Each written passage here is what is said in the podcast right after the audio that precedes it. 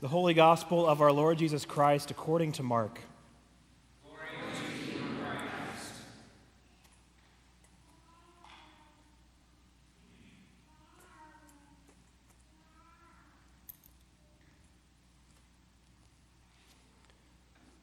When the Sabbath was over, Mary Magdalene, Mary the mother of James, and Salome brought spices so that they might go to anoint Jesus' body.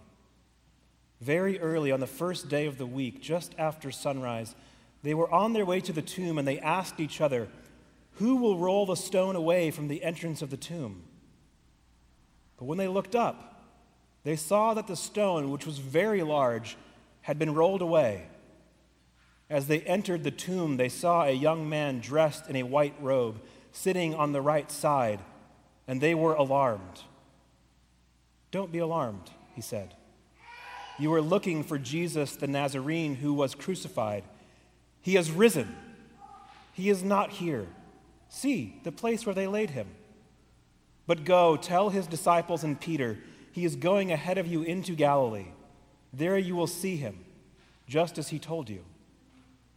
Trembling and bewildered, the women went out and fled from the tomb. They said nothing to anyone because they were afraid. The Gospel of the Lord. Praise, Praise to you, Lord Christ. May the words of my mouth and the meditations of my heart be pleasing and acceptable in your sight, O Lord, my rock and my redeemer. Amen.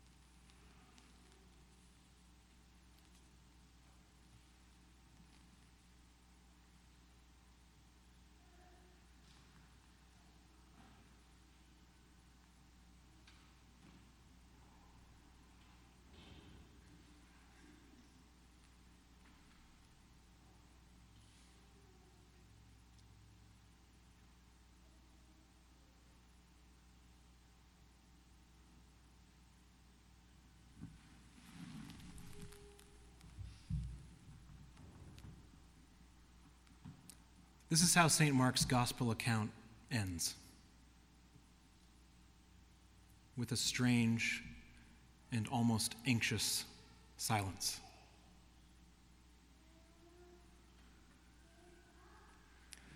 I've been thinking more and more lately about how preaching is such a strange thing to do. Right? I was talking with a friend about this. I don't know if this is correct, but I, I, just wonder like, would TED Talks even be a thing if Christian preaching hadn't so influenced Western social life? Preaching is a bizarrely foolish thing to do. But for those of us that have been raised in the church, it's likely become semi normal. But I think really when you just sort of stop to think about it, you realize it's, it's really strange. You've likely heard it said that the medium is the message, meaning that the way you go about presenting something, the media you choose to enlist in getting your message across, actually shapes the way that your message is received. And with that, I have to say, God seems to have nailed it with this one. Because preaching really is quite foolish. And as we've discussed in the recent past, the message of the cross is foolishness at least to those who are perishing. To attempt to put language around the crucifixion and resurrection of Christ is absolute madness. What should one say? The way that St. Mark most likely ended his telling of the gospel of Christ here in verse 8 there are longer endings. If you have your Bible with you, you'll see. Usually they put them in brackets to tell you that those endings were added sometime later. But the way that he ends it here with Christ's followers walking away from his empty tomb, terrorized, amazed, dismayed, and above all, silent, is his attempt at trying to lodge an answer deep in our chests to the question of what should one say regarding Christ's crucifixion and resurrection. And his answer is the resurrection of Christ demands proclamation. As strange as it may be, there's nothing else to do. Mark has set us up well for this ending. If, you, if you've ever read through his gospel, and I encourage you to do so if you haven't in one sitting, it's, it's the shortest of the gospels. And you'll notice right away that throughout his gospel account, seemingly wherever Jesus goes, he's casting out demons, healing the sick, and bringing wholeness where there was fracture. And several times, when Jesus works these miracles, he commands the people that he is healing to be silent. And almost every time they disobey him. And if you're a Christian reading it, you're sort of like, well, I mean, is that good?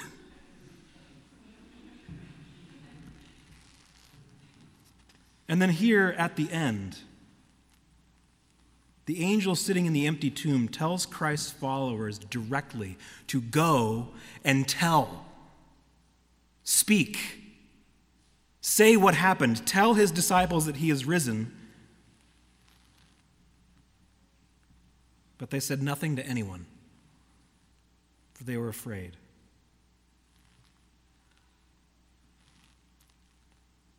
You've not yet seen the movie Ladybird, you absolutely must. Go this week. It's a beautifully written and often hilarious coming of age tale, which are so sort of typical in our culture that it, it really takes a genius to, to get one that strikes in a cultural moment. And Greta Gerwig has, has done it quite well, I think. And it's, it's the story of this young girl, and, and she's getting ready to leave home. She's getting ready to graduate high school, and she's fighting a lot with her mom. And it's really a coming of age tale for both of them because they're both learning what's going to happen in this next stage of life. And at the very end of the movie, our heroine is on the precipice of a new journey in her life. And so, of course, she's having all of these realizations about what she's been living through up till now and how it's all been pointing her to this next step, this next place, this next way of being in the world. Greta Gerwig, who wrote and directed this film, honestly is a genius. And she ends the entire thing with the camera on Ladybird as she takes one big breath in. Cut. End of the movie.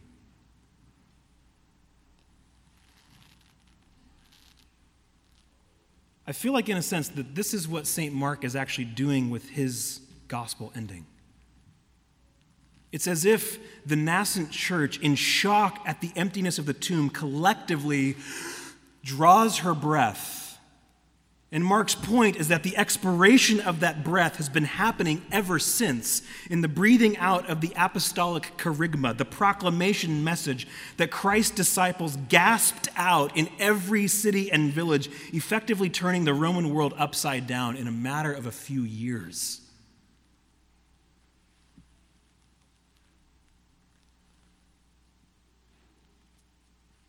Whatever you think about Christianity, by the way, you have to reckon with that. How does a group of ragtag guys turn the entire world upside down in a matter of a few years by going around preaching? This is what's corroborated from the other gospel accounts that the resurrected Jesus appears to his disciples and to many others before his ascension and that within a few short days, the apostolic band that had been huddled together in fear sets fire to Jerusalem and eventually the Mediterranean world with their preaching.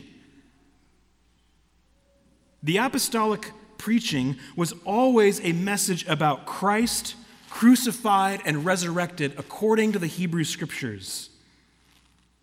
And as foolish as that message may seem, and as foolish as the method of preaching may be, it is the only thing that can make sense of such a turn of events. Is that it actually happened. As Fleming Rutledge has so eloquently put it, the church is not a memorial society. Right? The church is not a memorial society. We do not exist to keep vigil over a dead Jesus. We exist to bring homage, devotion, and worship to a risen king. Now, I, I get it's somewhat easy to see the resurrection when ripped away from its context of Christ's crucifixion and ascension to the right hand of the Father as something so strange on the face of it that it should just be domesticated, right? As many have tried to do over the years. But the Christian message that St. Peter so clearly elucidates in our first reading from Acts is not that, you know, Jesus, this, this guy who teaches really good things about love, brought, quote, resurrection to our interior life. It's not some metaphor for starting over or having a new lease on life. We're not talking about a psychological shift or an alignment of your chakras to give you a fuller sense of life right now. That's not the message. The Christian message that Christ commanded his apostles to preach and hand down through the ages of the church is that there is a day coming when God will judge the entire earth through one man. And he has declared that he will do so by raising that man from the dead. That's the message. The God man Jesus Christ, the one who was crucified, has been brought back to life. And in that, God is guaranteeing to the whole world that it is in him that all things will be judged.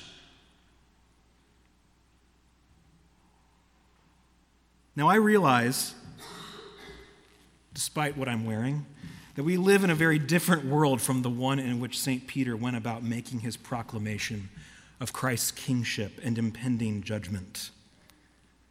We no longer live in a world where you can just assume God's existence, let alone his involvement in human affairs, let alone his potential to maybe care about things that we're doing. But I still think that there are few among us, even if we can't get on board with a personal God, there are few among us who live as though justice and, justice and injustice aren't real, right? Most of us are living as if justice and injustice are real categories. Whether it's as small as getting cut off in traffic or as horrifying as domestic abuse or sexual assault or mass shootings, we all have a sense that things aren't right and that that's not okay.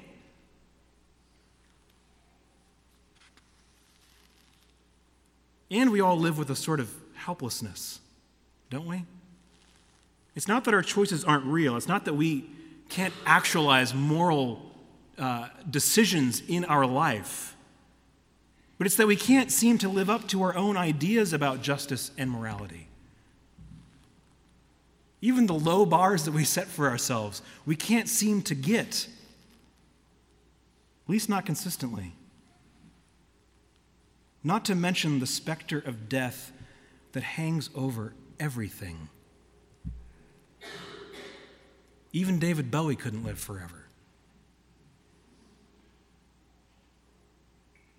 As we realize that our heroes die and pass into memory, and that people that we once loved and looked up to have shadow sides rife with horror.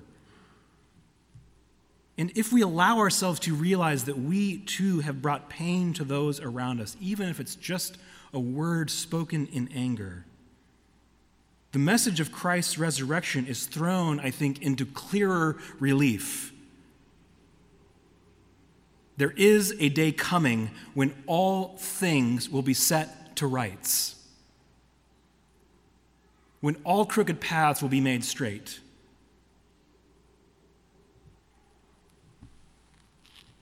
Now, unless you're pretty good at hiding away from yourself, you might notice we haven't quite gotten to the good news yet, right?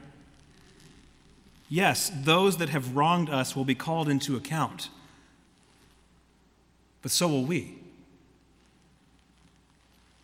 And so exact will that accounting be that there will be no room for finger pointing. There will be no space for evasion.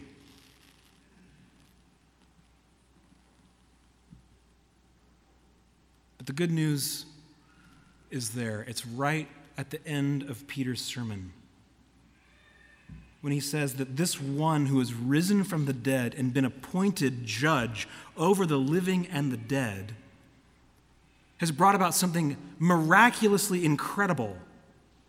That by believing in him and what his death and his resurrection have accomplished, we can have forgiveness of sins. That's the good news. The judge of all things hasn't come bursting through a ring of fire, ready to pulverize all us sinners. Rather, he allowed himself to be pulverized at our hands. He put himself under condemnation that was hanging over our heads, bearing the weight of all the injustice in the world. And if you put your trust there, then on the day appointed by God, you will be found in Christ, in the judge himself. That's the good news. It is through faith and baptism that you can, as St. Paul says in our second lesson this evening, be found in Christ. As I said last night, baptism is a throwing together of your life with the life of the crucified and resurrected one. And so in your baptism, you have died, and your life is now hidden with Christ in God. That's the good news. The good news is when that terrible, great day of judgment finally comes, Christ will appear in glory, and you will become like him, for you will see him as he is. Alleluia. Christ is risen.